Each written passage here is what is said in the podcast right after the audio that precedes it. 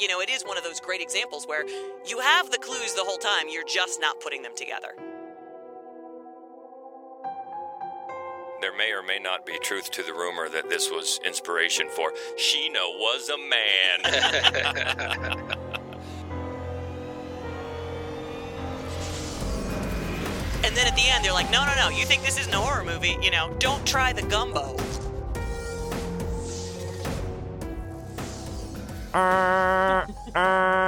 that is your spoiler alert. And boy, that's annoying, isn't it? That was annoying. that was annoying noise I just made. But that's good because I let there be no misconceptions. We're going to talk about twist endings today, and that means we're going to give them away. there will be spoilers. Wasn't that a movie by Paul Thomas Anderson? No. but it should be. Welcome. This is the Fright Club podcast, and she is Hope Madden. He's George Wolf. And we are from maddwolf.com with a special guest today. We've been trying to get on the show for a while. We've finally done that. Uh, it's Andy Ussery from the Black Cat Shadow podcast. Welcome in. Hey guys, thanks for having me on. It's a it's a great honor to be on part of your show today. Oh well, thank you so much. It should be fun because we're talking about those twist endings. Now we've had a podcast before on just our favorite endings, correct? But that is that is different. These are the twisty endings, and we'll talk about why. But first, we want to say thank you to everybody that came out and helped us enjoy the lighthearted comedy that is Baskin last time out. It is a romp, isn't it? In particular, I mean, there are a lot of people that came out, and Matt Weiner, our friend Matt Weiner, it was funny. He walked in the door, and George was like, "What are you doing here?" And I'm like, uh, I he doesn't him, li- he doesn't like the hard stuff. No, he doesn't. but I talked him into coming, and well, we sat with him to help him through it. But it held was- his hand. but also the Buckeye from Michigan, he came out for it, so that's very cool. Good to have you at one of the tapings. That is cool, and we also got a correction, a pronunciation correction. Usually, right. I lean on you for the correct pronunciations, and this time you messed it up because Silas pointed something out. Well, so it was his idea that we include in our in our pretend podcast that we'll someday do uh, about Lovecraft, uh, a film that in, involved the word Cthulhu, which I mispronounced with a ch sound. So I, I apologize we're not big Lovecraft fans. So, but I've always loved the spelling of that word, but obviously I didn't know how to say it. So it's Cthulhu. That's according to Silas. All right. Hope we didn't offend Cthulhu. Uh, but thank you for that. So we're talking about twist endings today, and it's actually very timely because now, Andy, we were talking before we started uh, taping. You have not seen Jordan Peele's new movie, Us. There's a family in our driveway. That's right. I have not seen okay. it. So well, it's I'm, only been uh, out at the time of we tape this. It's only been out a couple of days, so uh, Yeah. you've got plenty of time. But the thing is, it has a nice twist ending, which we wouldn't dream of spoiling right now. But you know, if we if we revisit this topic down the road, that could that could make the list. It could, and and whether it does or doesn't, everyone should go see it. It's just glorious. Yeah, I love it. It's a good movie with a good twist ending and falls in right in line with what we're talking about today because it's interesting when Hope and I were talking about this subject, we started thinking about the movies we're going to include and then we started kind of down a rabbit hole ourselves like is that a twist ending? What is a twist ending? What qualifies as a twist ending? And then no it isn't. And so that's part of the stuff that we're going to get to today. Yeah, it's a funny thing. I don't know, Andy, if you had the same problem when you were coming up with your list, because at a certain point I thought to myself, well, fuck, they're all twist endings. And then I'm like, no, none of them are twist. So, so for a long time I had the film Kill List on this list. A, because it's just a brilliant movie and we haven't talked about it in a while. And B, because I thought to myself, I did not see that ending coming. But then I thought, well, that doesn't make it a twist ending. That just makes it. I mean, I didn't see the middle coming. I didn't see the. It's just a really unusual and unpredictable movie, and that's really what made me rethink everything that I was considering. And I thought, well, what am I defining as a twist ending? It's a movie that you didn't. It's a. It's an ending you didn't see coming, but should have seen coming. When you pulled your list together, Andy, what kind of was your what parameters were you using? Yeah, kind of some similar on along the lines like an ending that, and in some of the cases, it kind of happens uh, more in the middle of the movie, but it's like where something you know you you're going along with the story and you already have an a, expectation that it's going to end up a certain way, but then ends up something totally different. Um, I think that's kind of where I was, uh, you know, thinking of you know making my list, um, and and a lot of times you know horror movies they can be predictable sometimes, but I think the ones that are the best, the ones that are unpredictable, like what you were talking about. So I had a lot of fun putting together this list. Um, it's you, you know these are some of my favorite kinds of movies to watch. You know the ones where just it keeps you on your toes. My criteria was pretty similar, but it's not just for me. It's not just it has to be unpredictable because you could make anything, just throw anything in there. It has to work, you know, within within the context of the movie. And then I think in the best times, it makes you think back about the little clues that are usually dropped along the way. And oh, I should have seen that coming, but I didn't. Yeah. And in so many of these movies, one in particular, it invites you to go back and watch it again, knowing what you know now, and then you'll see little breadcrumbs that were dropped along the way. And in many cases, they're brilliant breadcrumbs. So it can't just be unpredictable, it's got to work. Yeah, what I wound up going with for mine was the idea that the filmmaker is playing with your preconceived notions of the genre. They you're you're following along and they've crafted a film that in, in a lot of structural ways looks like other movies that you've seen with the intention of pulling the rug out from under you. And and you know, I think that in the best cases, those are incredibly satisfying. And like you said, George, they make you want to go back immediately and watch it and realize if I had just followed the clues that were there for me the whole time, but instead it was like sleight of hand. I just watched what I thought I was supposed to be watching or noticing. And that was the point all along. So that's any, that's what I wound up going with myself because Otherwise, you can, uh, you know, like I said, kill list, Mandy. You know, the whole time you're like, damn, what? But that's not, that's a whole other, the what the fuck podcast. That was a whole other one we did. yeah, because case in point, when when you were saying that, I immediately thought of a movie that's not on this list with a good twist ending, and that is Split. Because once you got to that ending, you realize he was playing with you the whole time. He knew that you were trying to figure out a twist ending because it's him. And he was playing with that the entire time and then came in and gave you something you totally didn't expect. And it was just freaking brilliant. So uh, he's, you know, he's known for that, and he's probably going to be on this list, M. Night. But uh, that was one that I think qualifies, like you were saying, playing with your preconceived notions. So, you know, in the end, you know what? It's like pornography. We know it when we see it, right? It's a twist ending. Yeah. So, uh, with that in mind, let's get to it. We each have five, and they do not overlap, so that's fun. So, we'll start with Andy, uh, your fifth best uh, twist ending. What do you got? Well, my number five is Identity. What is it, Malcolm? Whores don't get Get second chance.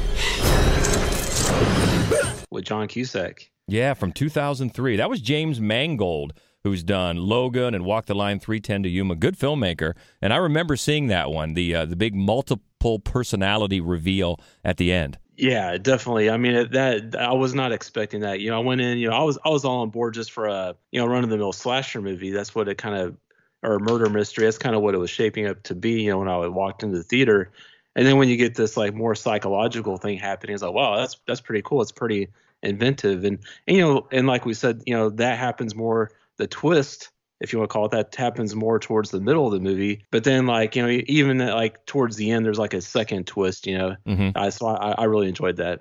And I think if we ever did a podcast about the rainiest horror movies, this would be number one. It's constantly pouring rain. Yeah. You know, and I think it's funny because the fact that James Mangold was the one who made this movie, uh, to me, is one of the reasons why he assembled. This cast is crazy, right? I mean, so you got Cusack, obviously, John Hawkes, Ray Liotta, Amanda Peet, John McGinley. And then for me, the thing that made it work the best was sort of the headspace we're inside of, was the actor Pruitt Taylor Vince, right? Who had only done before this movie Heavy.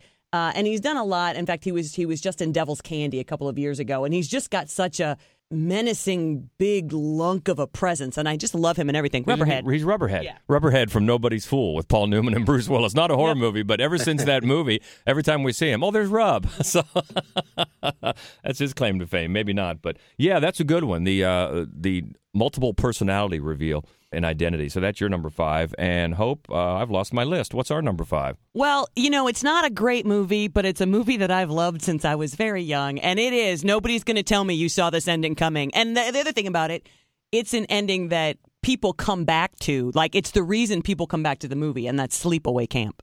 God, she's a boy.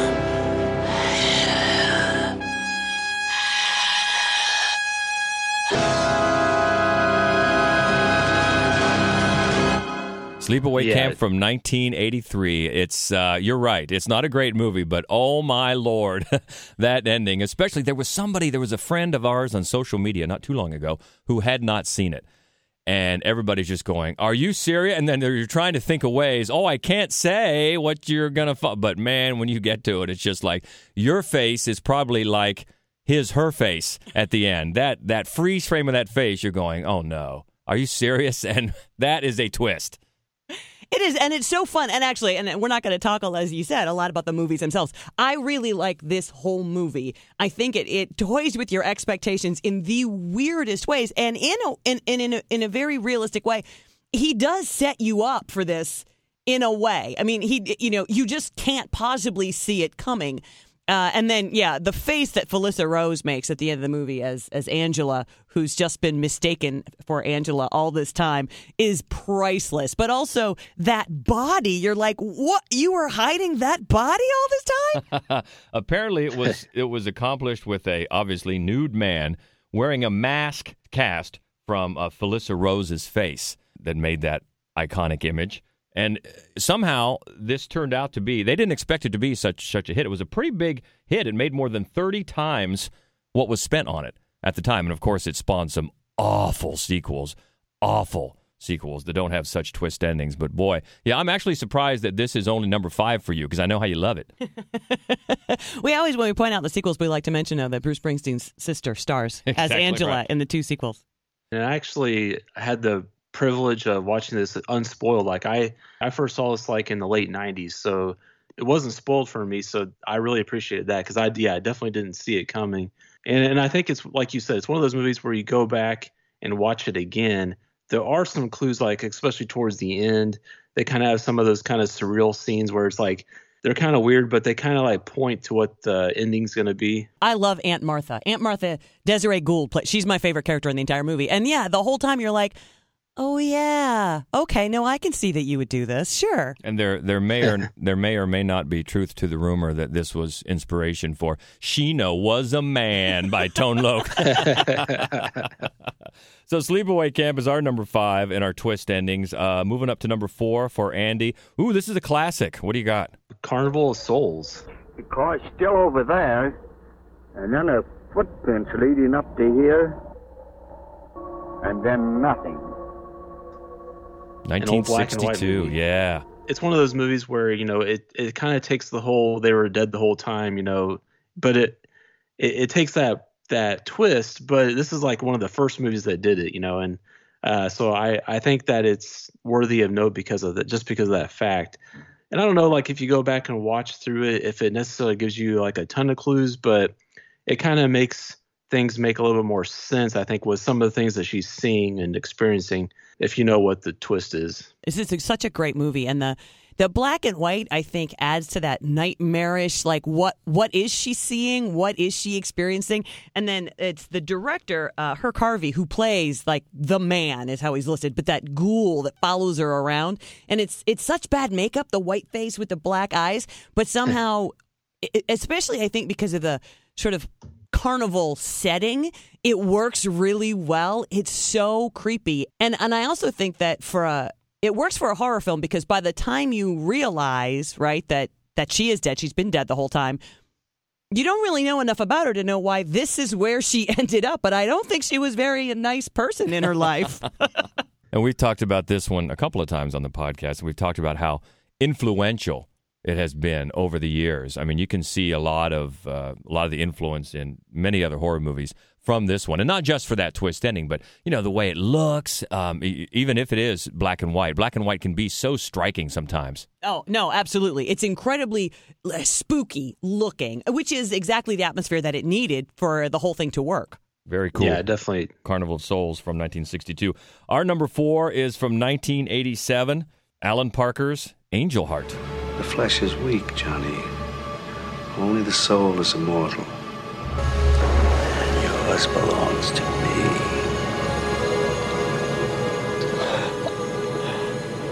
I know who I am. So this is one we've never talked about before, so that's exciting. That is cool. And this is one you talk about clues. Now I remember when I first saw it, I I didn't guess it, but Robert De Niro's character's name is Louis Cyphre. Um, that's a big clue. Why didn't I get that? Why didn't more people get it? Really, but I don't think a lot of people did. No, I think you're right. And one of the reasons that I've always wanted to add is Alan Parker uh, directed it, and he and he he wrote the screenplay based on a novel. He also, of course, as you know, he directed Pink Floyd's The Wall, which is hugely influential and near and dear to my heart. Also, Fame, which I like less. But the point is, I've always wanted to have this on here, and you're right that the clues are there, and of course, one of the things that happens at the end, uh, once you realize that that Mickey Rourke's character is in fact the the person that Robert De Niro has hired to find. So he's Johnny Favorite. right. He is in fact Johnny Favorite, and and so at the end, you get to see all of the murders take place that he has conveniently forgotten. And so it does kind of piece it together for you. But I, it, I didn't feel at the time as though a lot of times when they do that, I feel like I'm being spoon fed. And one of the reasons I think that it works as well as it does is because each one of those murders is so gory when he just drops Yeah. that guy's head in the gumbo. I know, yeah. And so actually it, it pushes uh, up until then, I think it's a really creepy atmospheric thriller, right? And then at the end they're like, no, no, no, you think this isn't a horror movie, you know, don't try the gumbo. Extra chunky. and this is the one, if you remember, this is the one that got Lisa Bonet fired from the Cosby Show. Yes, I do. Yeah. When it came out, it caused a lot of furor, and people thought it was supposed to ha- it should have had an X rating and everything, um, which is interesting. But it's got such a great uh, atmosphere, just this unseemly kind of sweaty New Orleans vibe that Yeah, I very sweaty. Very, and I and I love that, and I thought that Mickey Rourke was great in it. And the only other time we've talked about this was we did years ago the best Satan, the best on-screen Satan, and of course De Niro has that iconic scene where he rolls the hard-boiled egg and then picks it off with these long manicured fingernails, and then of course eats the egg. It's so, and it just sets you up for he's just not right. Well, that's a clue right there because in that scene he says in some religions the egg is the symbol symbol of the soul, and then he eats it. Uh, Louis Cyphre. So yes, we should have seen that. It's it's like come on, pay attention. Uh, but we didn't, and a lot of people didn't. And it was a good twist ending for Angel Heart in 1987. That was our number four. So we move up to number three for Andy's favorite twist ending. Hit it. It is April Fool's Day from the 80s. Yeah, It's, 86. uh, 86. yeah.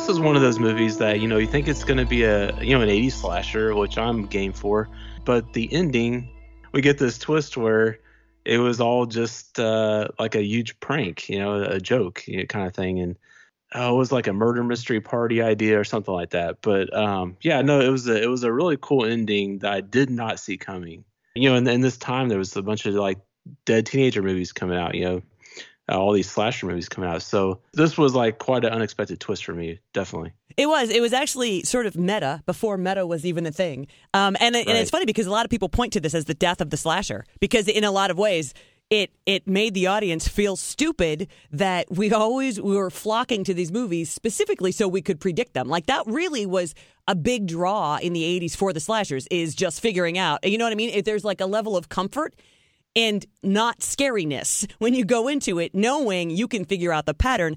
And it's kind of perfect because it's called it's called April Fool's Day, right? So it's like we should have known the whole time. And one of the things I love about it too is like to so Deborah Foreman and Amy Steele are both like the leads in it, and those uh, those those two are such uh, they were in every movie that came out in the 1980s. They really were. Of course, of course, Steele was in um, Halloween 2. She's the like the the last girl, the final girl from Halloween 2. Amy Steele, she's in um, I'm I'm sorry.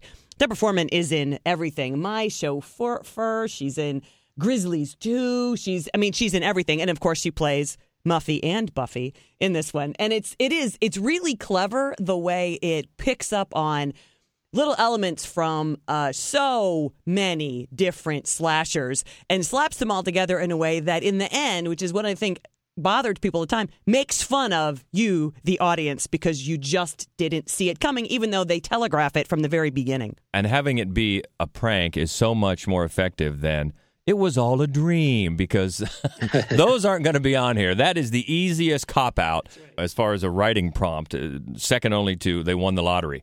Um, that's not going to work here, but uh, uh, this one does. Um, April Fool's Day from 1986, number three for Andy, and moving up to number three for uh, our favorite twist endings. This is one we've talked about a couple of times, and Interesting because it was directed by the late great Bill Paxton from 2001 Frailty. Good. FBI agent. They'll come looking for me. No, they won't. They'll keep looking for Fenton. You're gonna be his last victim. God will protect me. This is one that makes you wonder why he didn't direct more movies. Not only is it a cool story, it's from a novel, but it's so well directed.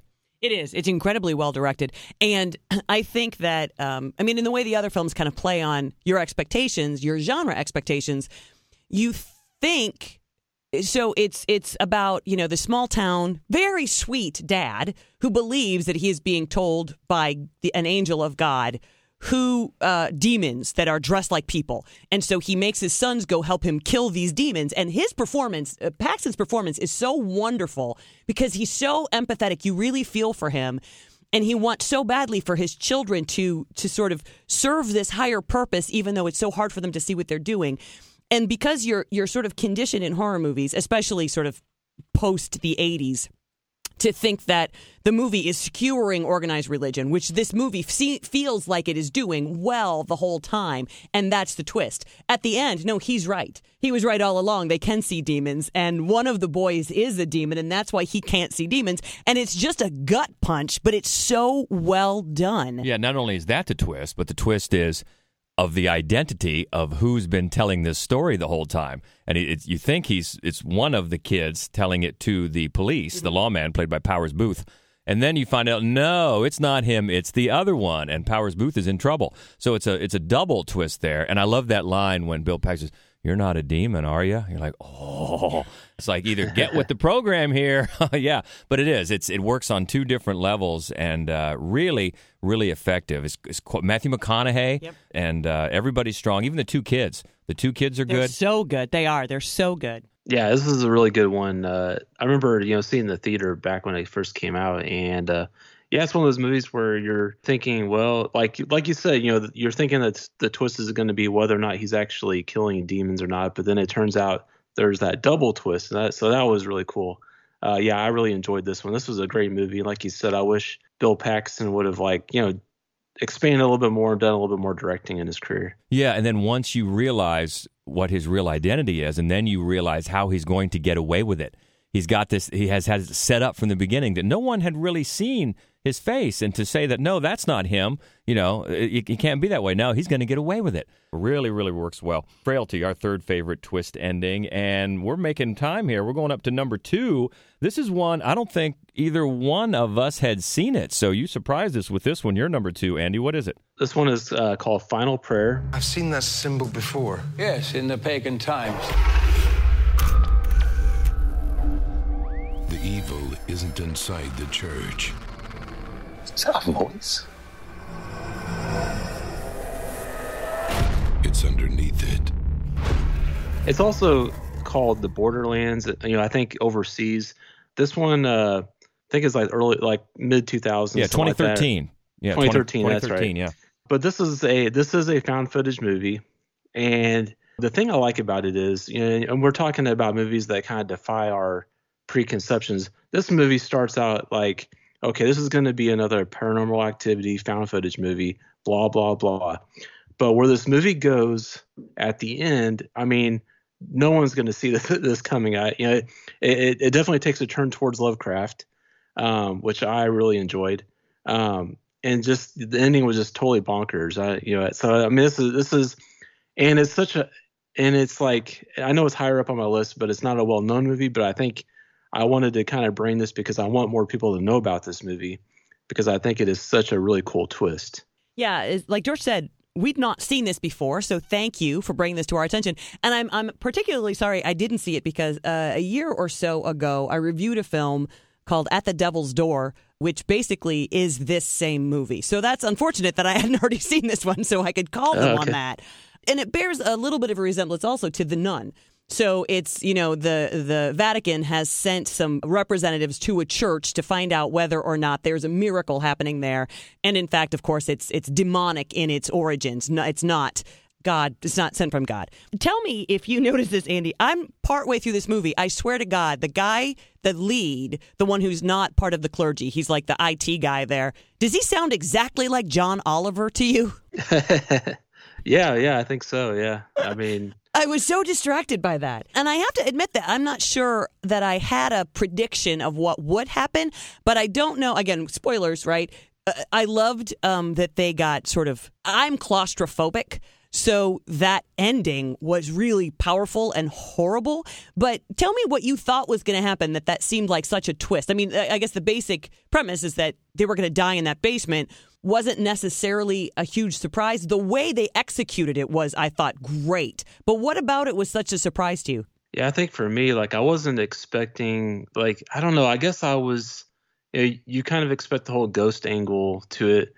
Um, you know, they're they're going down in these catacombs, whatever. But I think like when it turns into they're actually in the stomach of some you know creature. That's what I liked about the twist. Is more like it turned into more of like this Lovecraftian creature thing that lives underground. Got ya. That you know, and it's like this old god that the uh, people there in the town are worshiping or whatever. I I think that that's and it, to me like because when when I think of like paranormal movies, I think of like okay, this is just like a demonic thing, and and I guess maybe I'm separating demons from whatever this old god was like. Sure.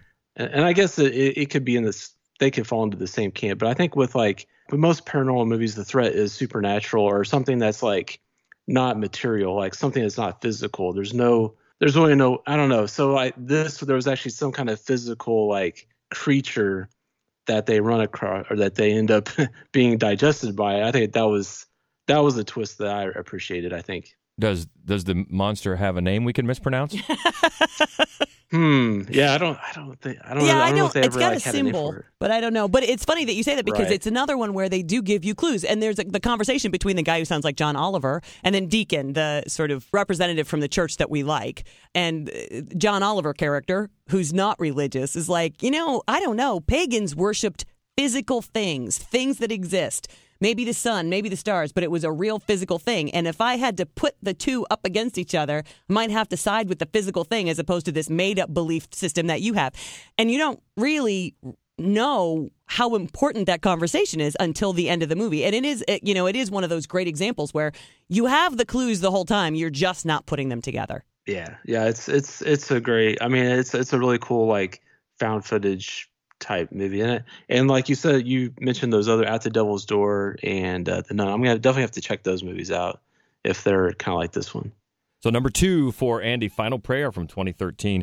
Moving up to our number two. This is from 2001. We've talked about it a couple of times. We love this one. It is Nicole Kidman and the Others. Children, if you're dead, why do you remain in this house? We're not dead. We're not We're not dead. We're not dead.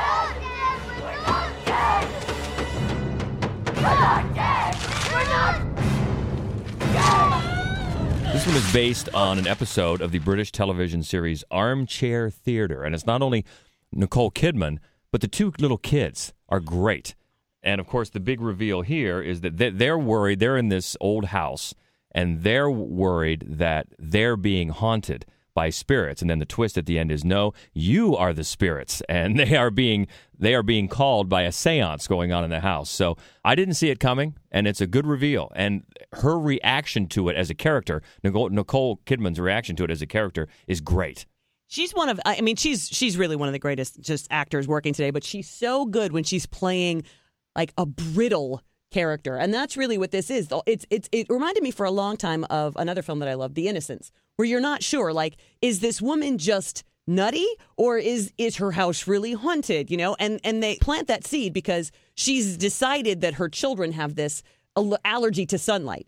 Uh, and you think, I think you're crazy and you're just keeping your children inside. And how weird is that? But she's constantly closing all, and then they're being opened. And it, and it leads you to believe the whole time that the house is haunted. When in reality, when you look at it after the fact, they're haunting a house. So it's like Right. the people who live there now, every time they walk into a room, the door is closed and locked and the, the curtains are closed, even though they keep opening them up. And it's it just is so effective on that level. But like you said, the performances of, of the ghosts who are afraid that they're being haunted, who don't realize they're ghosts, really, really powerful. This is a great movie. Um, I think that it you know like I didn't really see the ending coming. Um, I didn't. I wasn't really expecting a twist with this movie. I was expecting you know just a straightforward you know haunted house movie. So I, I appreciated the fact that there was that twist thrown in there. And like you said, Nicole Kidman's great. The acting was great. The the set pieces, you know, the setting was great. This big, you know, kind of gothic house. Very. The whole thing is so Yeah. gothic. Yeah, I love the look of it. The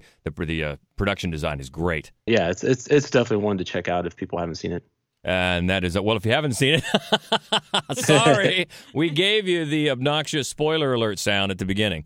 Uh, but it has a nice twist, and that's why it's our number two. Which means uh, there's only one left for Andy, and it's oh, it's pretty much a classic. Yeah, and that is Scream from 1996. Corn syrup. Same stuff they use for pig's blood in Carrie.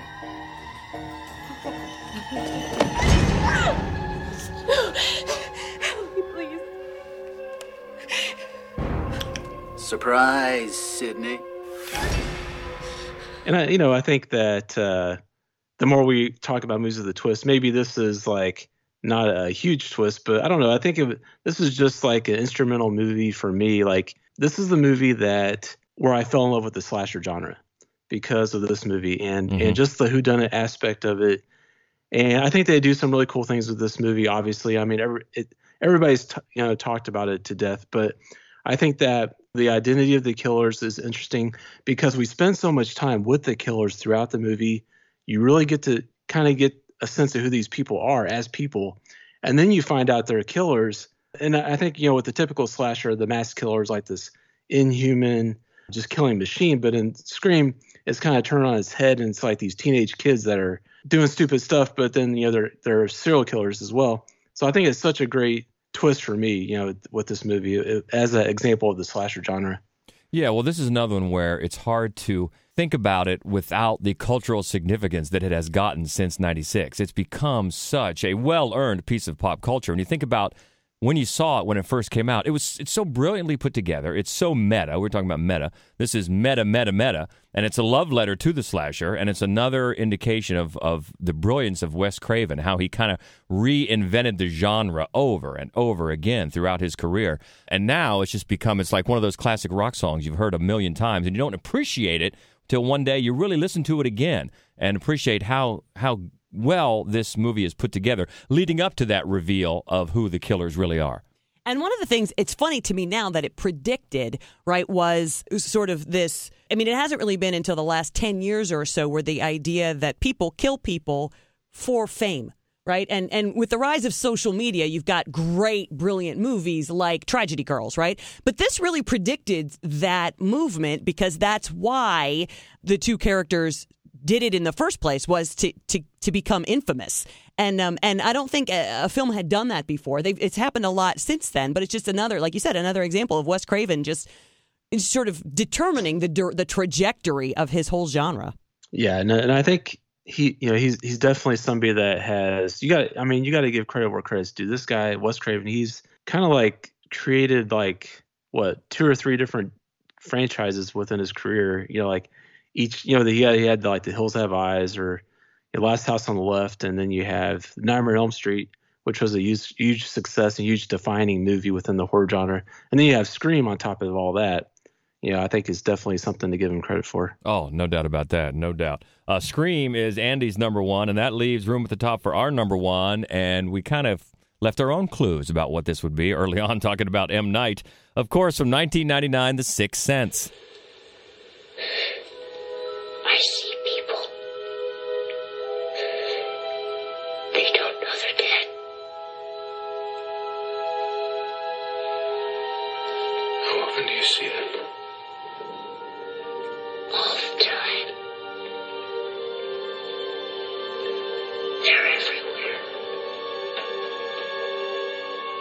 I see dead people. How iconic is that line? I mean, this is one, this is the one I think more than any other, fueled people to go back. That's why this movie made so much money because it got so many people going back again after they got that, that Bruce Willis was dead the whole time. I got to see it again and see the clues he left, and there are plenty of them. And in a big way, this kind of created a problem for Shyamalan as a filmmaker, uh, which he has, you know, years later started to resolve by toying with the expectation that he is going to give you a twist a twist ending. I think when he did the visit, you know, uh, he he did it, and as you said again with Split, he did it again. This movie, The Sixth Sense, it's it's it's not in the same way that Scream is because I think people appreciate that Scream is a great movie. I think people have decided in retrospect that that The Sixth Sense isn't a great movie, but but it actually is. It really invests in character. It's incredibly, incredibly spooky. The fact that it's told through the point of view of a child just makes you, you know, your stomach is just clenched the whole time. Either because you feel so sad for a little kid or because you remember how easy it was to be terrified of everything when you were little. And again, I mean, he does. He gives you all the clues. And I know there loads of people are like, I saw nobody saw it coming. Nobody saw it coming. I don't believe it. It was just really, really well resolved in a way that um, like you said, just invited you to go back through the film again. Yeah, and the interesting thing is, we had a friend uh, point out to a few people on social media about the movie Us. They, that she said, don't look at the soundtrack listing because there's a song title in the soundtrack listing for the movie Us that is is a bit of a giveaway. And we looked at it and kind of is, not as much as this one, because on the soundtrack to Sixth Sense at the time, there is a track called Malcolm is Dead. that is a spoiler, which I know at the time people probably weren't flocking to get the soundtrack. But the soundtrack to Us is very cool. Uh, love that's one of the great things about the movie Us. The, the the music they use and the sounds just fantastic. But we digress. We're talking about the Sixth Sense. It's got to be when people talk about twists. It's got to be one of the granddaddies. I mean, I know there are a bunch out there. You could point to Psycho and, and, and a bunch of identity movies, but the fact that they were dead the whole time has been used in, in other movies. But this one, it just it just pulled the rug out. Yeah, definitely. Uh, it's such a great movie, and you know, it's, it's such a like you said, it really uh, M Night Shyamalan really set the bar high for himself for the rest of his movies, and I think you know, unfortunately, that kind of led led to some disappointment down the line with some of his later efforts because I think people were. I know me myself, every movie that he came out with, I was expecting some kind of twist, mm-hmm. and when and when it didn't happen, when it doesn't happen, like with Signs or with uh, I don't know, even like Lady in the Water, like you know, there was no real twist, right? Yeah. And um, and so that was a little disappointing, but I think you know he does have some, you know, at the Village, I appreciate that for that twist, and also even Unbreakable, which not necessarily like a twist, but I think when you see like at the end of the movie when you see a kind of the formation of what he's setting up, the mm-hmm. world he's building, you really appreciate that. Oh yeah. But anyway, I love love the end of Unbreakable, and also the visit, the little movie that kind of got from a few years ago that kind of got him back in the groove after some horrible disappointments. A little movie called The Visit about some kids that go to uh, visit their grandparents.